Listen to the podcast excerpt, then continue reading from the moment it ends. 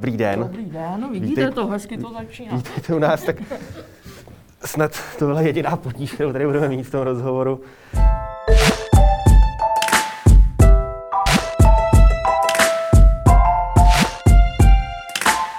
Dobrý den, já jsem Honza Palička a vítám vás u nového dílu pořadu Kapitola, kam dnes naše pozvání přijala předsedkyně státního úřadu pro jadernou bezpečnost, paní doktorka Dana Drábová. Paní doktorko, dobrý den, ještě jednou děkuji, že jste k nám dorazila.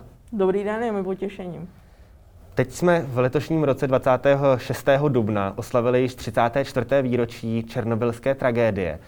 Máme se i po těch 34 letech z té tragédie ještě pořád co učit, co nového poznávat, nebo už je to téma takové, dejme tomu, jako vyčerpalé a uzavřené? Žádná z katastrof, které lidstvo kdy postihly a černobylská havárie je jednou celé velikánské nebo dlouhatánské řady katastrof, nikdy není úplně uzavřené téma. Už jenom proto, že je potřeba si pořád připomínat ty věci, eh, které katastrofu způsobily a ta poučení, eh, která z toho lze vyvodit. Protože a zejména co se týká rizikových odvětví lidské činnosti, to není jenom jaderná energetika samozřejmě, ale je to třeba chemický průmysl nebo letectví, Tahle ta eh, odvětví eh, se nejvíc, bohužel, bohudík, eh, naučila a nejvíc posunula dopředu právě v důsledku nehod havárií.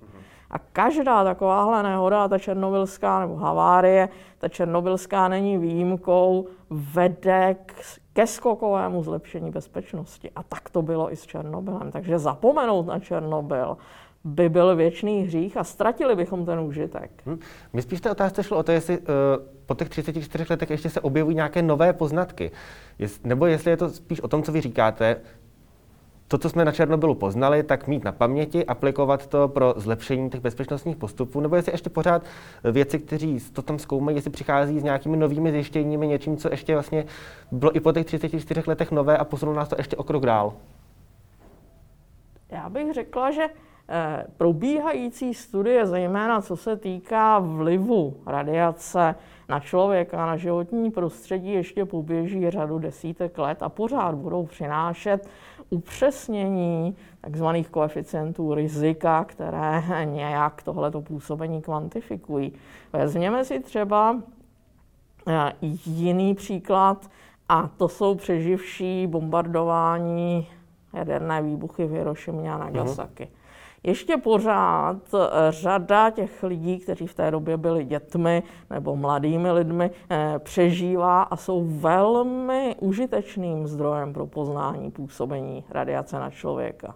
Tak tomu bude i eh, co se týká černobylské havárie a toho nejbližšího okolí jaderné elektrárny, protože takhle rozsáhlou kontaminaci eh, životního prostředí vlastně nemáme kde na ostro sledovat. Takže to je další z těch pochybných, ale užitků té katastrofy, že si stále upřesňujeme eh, poznatky, znalosti, vědomosti o tom, jak ta radiace na člověka a životní prostředí, živou přírodu působí. Mohlo takhle fungovat podstatě na poznání i to, když vlastně teď se nám Černobyl v letošním roce, po té, co v loňském roce se nám připomenul povedenou sérii HBO, letos se tedy bohužel to jméno připomnělo spíš v souvislosti s rozsáhlými lesními požáry. Vím, že vy jste v médiích říkala, že to v podstatě žádné bezprostřední jako jaderné riziko nepředstavuje. Ty požáry, byť jsou v těsném v těsné blízkosti té elektrárny. A mohlo to také přispět k tomu třeba zjišťovat, jak se uvolňuje ta radiace ze stromů, které jí byly zasaženy při té havárii. Mohlo tedy toto také vlastně paradoxně přírodní katastrofa posloužit k nějakému poznání, provázení té katastrofy, řekněme, technického rázu a té ryze přírodní? To určitě ano. Eh, ono to není eh, v podstatě nic nového, protože jak Ukrajina, tak Bělorusko v těch zemědělských oblastech je hodně zvyklá, bo lidé jsou tam zvyklí stařinu vypalovat. Takže i v těch poměrně dost kontaminovaných územích hoří prakticky každý rok. Teď ty požáry byly asi v důsledku sucha, které postihlo také Ukrajinu rozsáhlejší, hůře se zvládaly. Eh, viděli jsme zase příklady ve světě v Austrálii, ten nejtragičtější asi a tak takovýhle rozsah ty požáry okolo Černobylu neměly. Ale přesně jak jste zmínil, zase ty přestupové koeficienty, jak se tomu eh, odborně říká, eh, to znamená, co se stane, když začne hořet eh, na místě s poměrně vysokou kontaminací a jak se ta radiace šíří, to je další kamínek do mozaiky toho poznání. A kdybyste měla zhodnotit, co byl vlastně ten největší přínos té černobylské havárie co do bezpečnosti těch současných jaderných elektráren? Podle mě eh, to bylo eh, prozření nebo uvědomění si toho, že cokoliv člověk stvořil je na člověku závislé a je kruciálně závislé na respektu a porozumění, eh, jak se člověk té rizikové technologii chová. Ono se tomu zase odborně říká, já to nemám moc ráda, eh, lidský faktor hmm. nebo hmm. selhání lidského faktoru, ale je to docela dobře přeložitelné do lidského jazyka. Prostě náchylnost člověka k chybě a uvědomění si toho, že co člověk vytvořil, vždycky nějakou chybu obsahuje. Hrozí tedy, že i u těch moderních elektráren s mnohem pokročilejším zabezpečením a s mnohem sofistikovanějším stylem dohledu a dozoru na ně, Hrozí opakování té černobylské havárie, nebo jsou ty elektrárny stavěny tak a to řízení a dohled nad nimi je tak pevný, že už v této v tomto rozsahu už je to v podstatě něco, co je nemožné. Tak a teď jste uh, potrhl uh, velmi důležitou věc. Uh, Černobyl je nejhorší myslitelný scénář jaderné havárie a úniku radiace do životního prostředí z jaderné elektrárny. Nedovedeme si představit horší scénář. Eh, to znamená, rozsah havárie a rozsah eh, úniku radiace je eh, prakticky neopakovatelný. Ale to neznamená, že k havárii na jaderné elektrárně nemůže dojít. Mm. Pracujeme s pravděpodobností a ta pravděpodobnost, že na elektrárně něco selže, nebude nikdy nulová. Černobyl ale vedl k tomu, že ta pravděpodobnost je extrémně malá. Přesto musíme být připraveni na to, jak v případě, že se něco ošklivého stane, ochránit lidi a okolí té elektrárny. Hmm. To umíme docela dobře a máme na to propracované postupy. A konec konců, už první havárie s vážným poškozením eh, paliva v jaderném reaktoru eh, v roce 1979 na Three Mile Islandu ve Spojených státech amerických hmm ukázala, že i velmi vážné rozstavení paliva nemusí vést k ohrožení lidí a okolí té elektrárny. Takže to udělat jde. A ti, kdo provozují jaderné elektrárny, ale také ti, kdo na ně dohlížejí, eh, musí v podstatě se soustředit na dvě základní věci.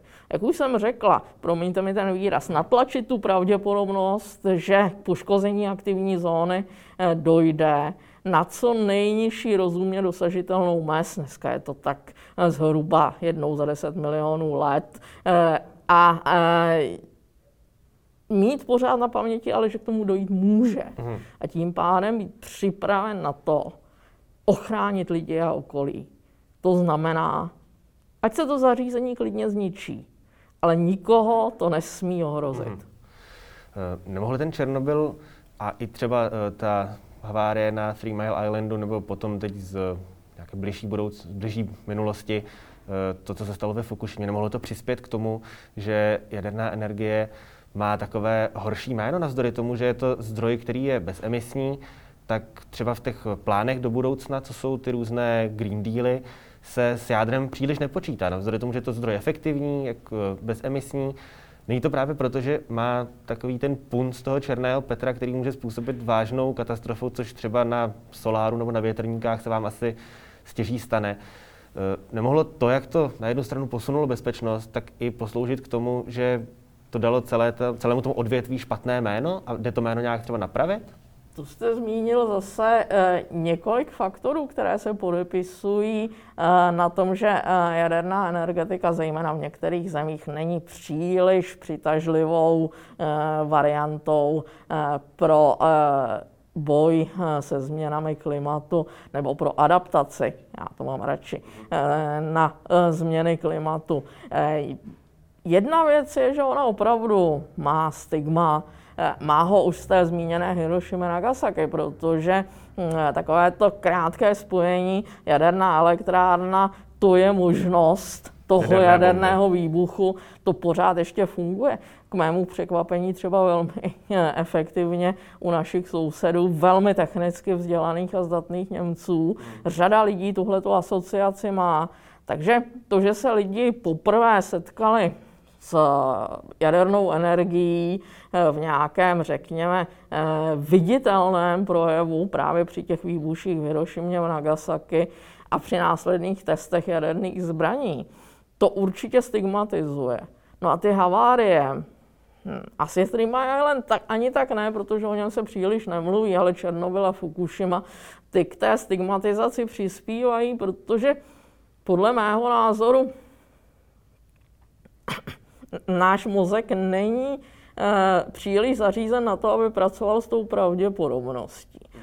Byť je extrémně nízká pravděpodobnost, je v našich očích eh, více než vyvažována těmi velmi nepříjemnými následky, protože i když jaderná havárie nezabíjí, jediná, která napřímo zabíjela, byla právě ta černobylská, tak vždycky zasáhne do života desítek, stovek tisíc lidí. Hmm. To vidíme ve Fukushimě.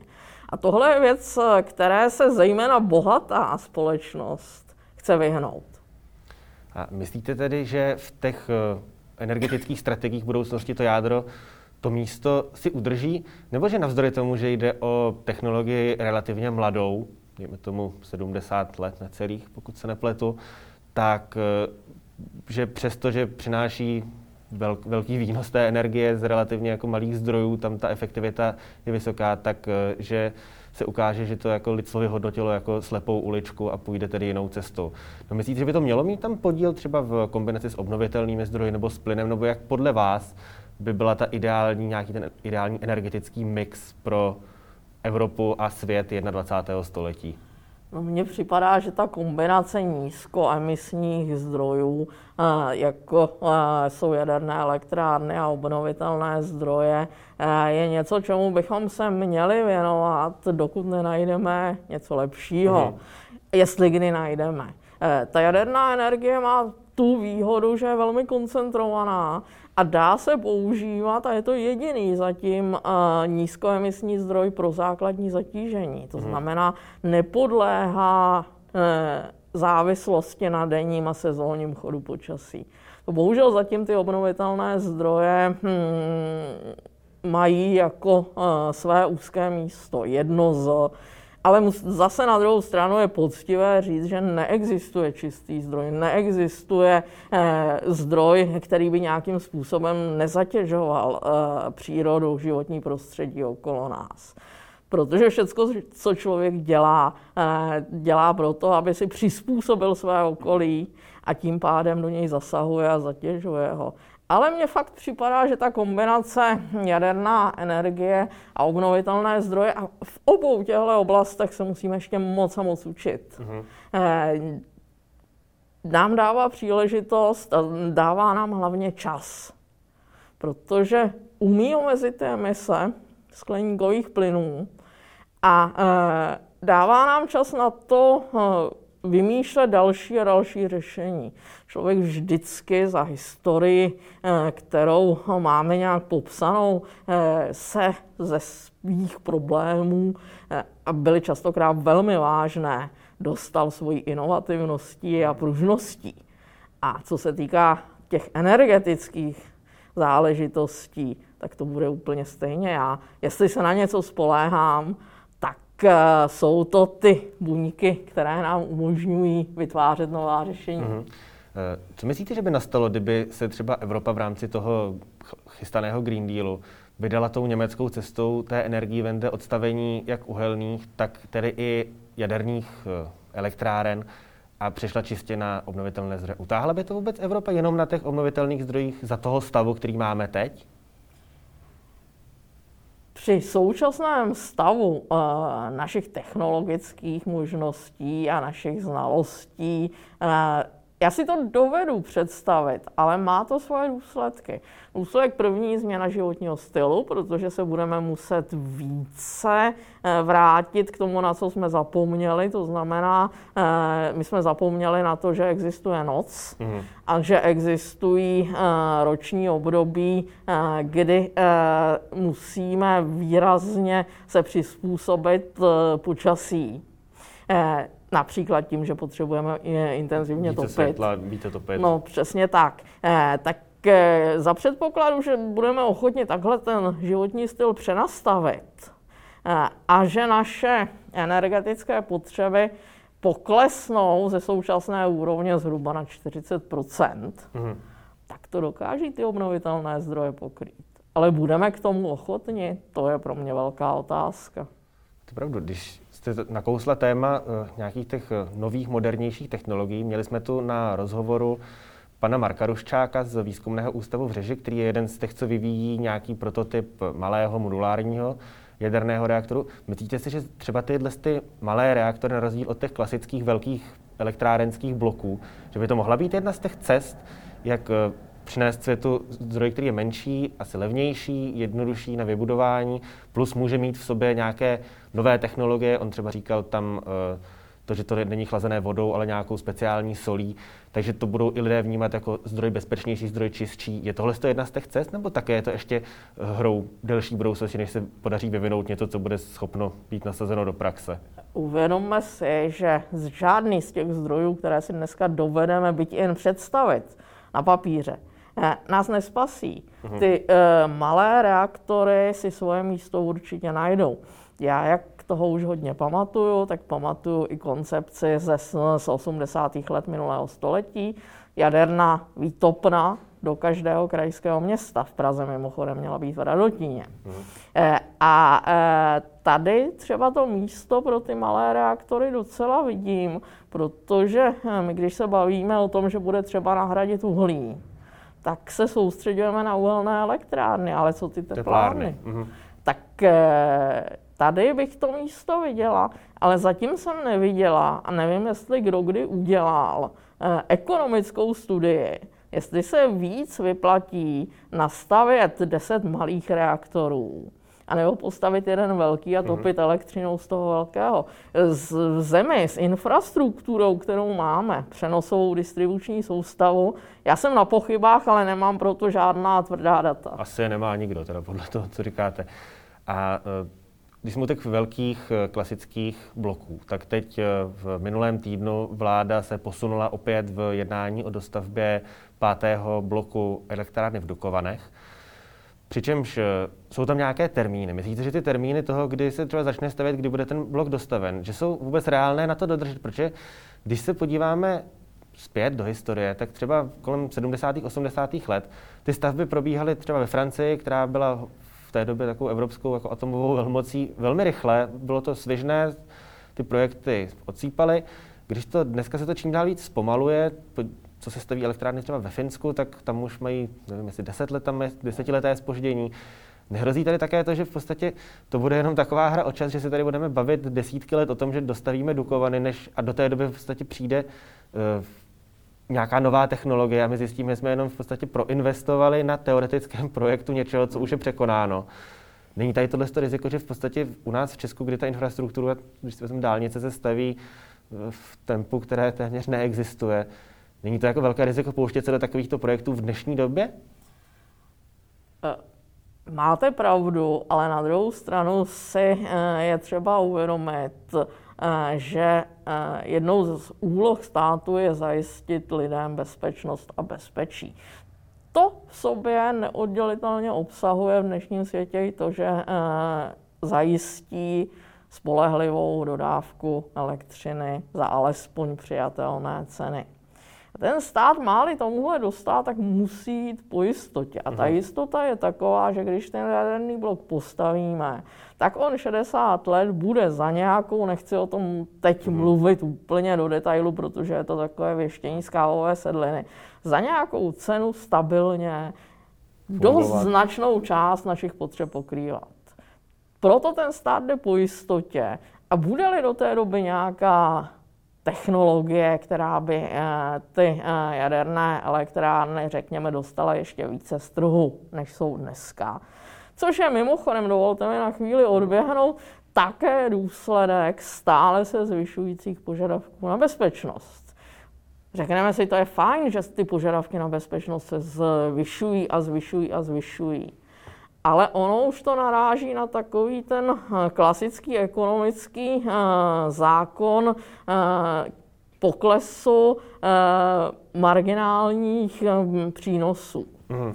Protože vy vlastně to, co udělalo velký příspěvek bezpečnosti za poměrně rozumnou cenu, už jste udělal. A teď každý další krok ke zlepšení bezpečnosti. Zlepšuje to bezpečnost o malinký kousek za takovýhle peníze. Mm-hmm. To je taky jeden z důvodů, proč se ty stavby tak prodražují a tak spožďují. Protože když sáhnete do hotového projektu, tak musíte velmi pečlivě eh, ladit, co jste si zlepšil, ale co jste si tím taky zkazil. Protože ve chvíli, kdy se sahá do toho hotového projektu, eh, tak eh, musíte velmi pečlivě rozmyslet eh, všechny ty vazby. Mm. Když se podíváme, ty říkáte bezpečnostní rizika na dostavbu, ať už to je tedy, co se mluvíme teď o Dukovanech, nebo potom se řeší i dostavba bloku v Temelíně.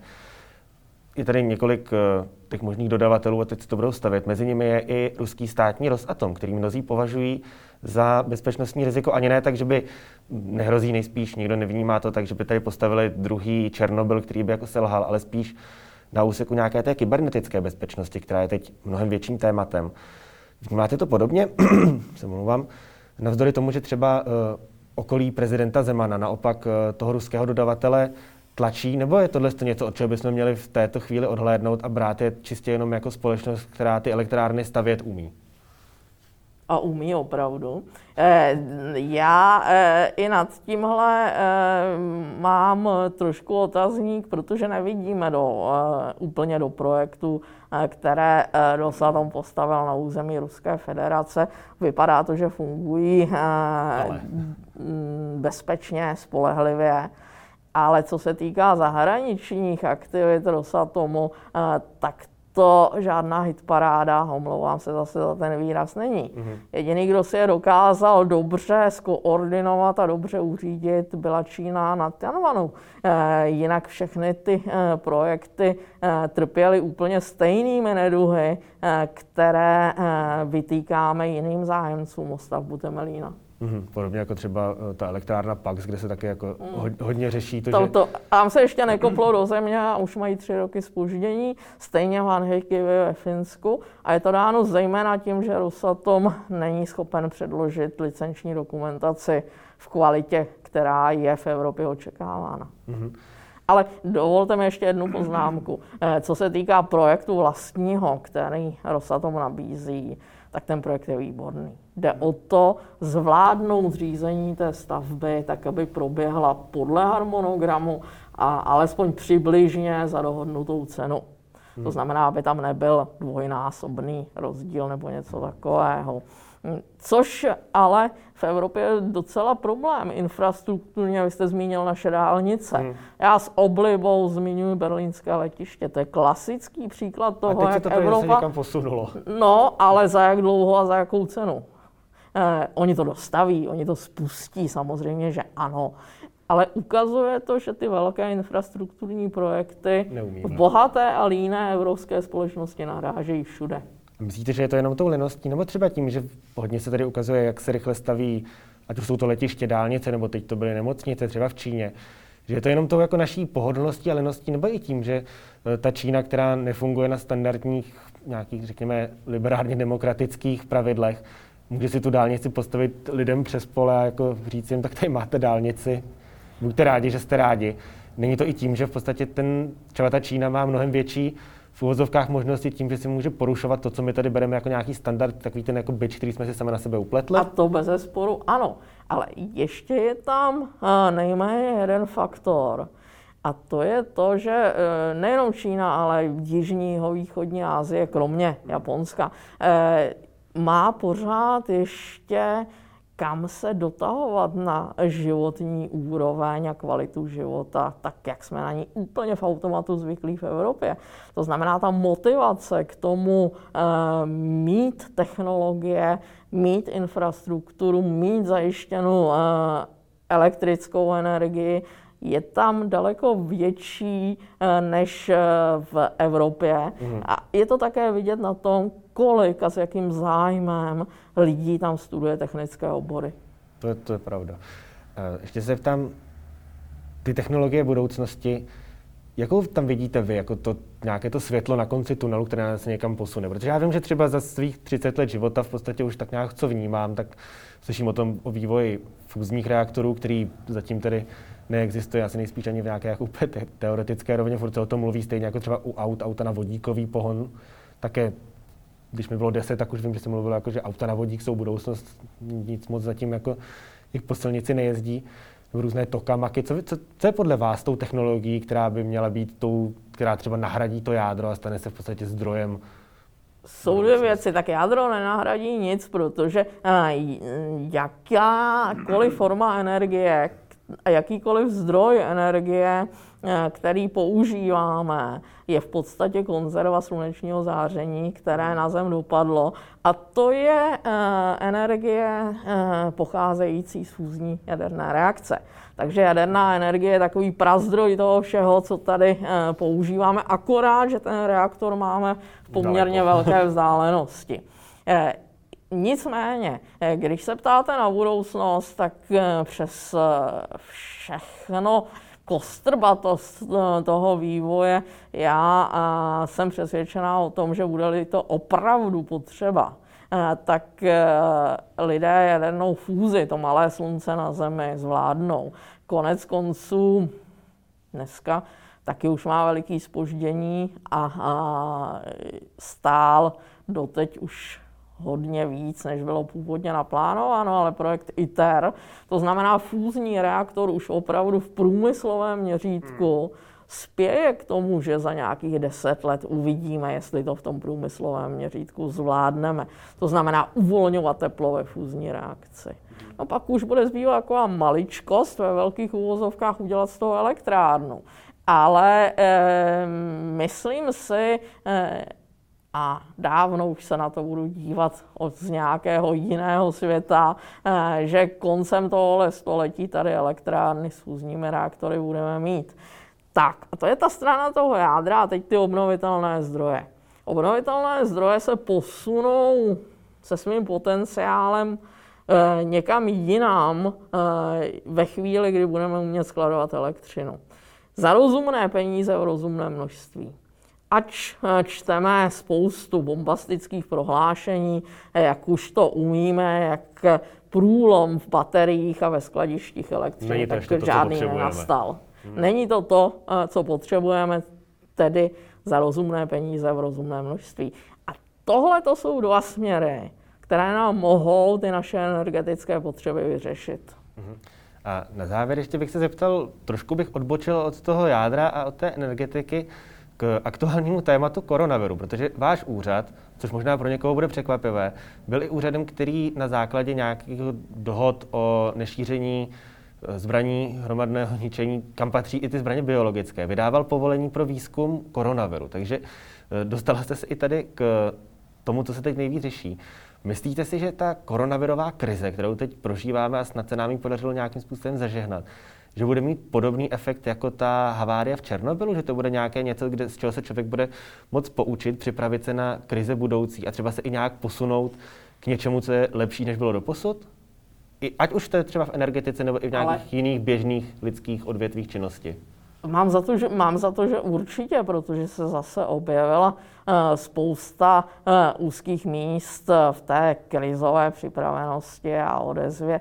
A to tak musí být. Když přišli v roce 1997 po 40 letech velké povodně, tak se také ta odezva na ty povodně stala velkým zdrojem poučení. A Ono je to trošku jako s Klausevicem.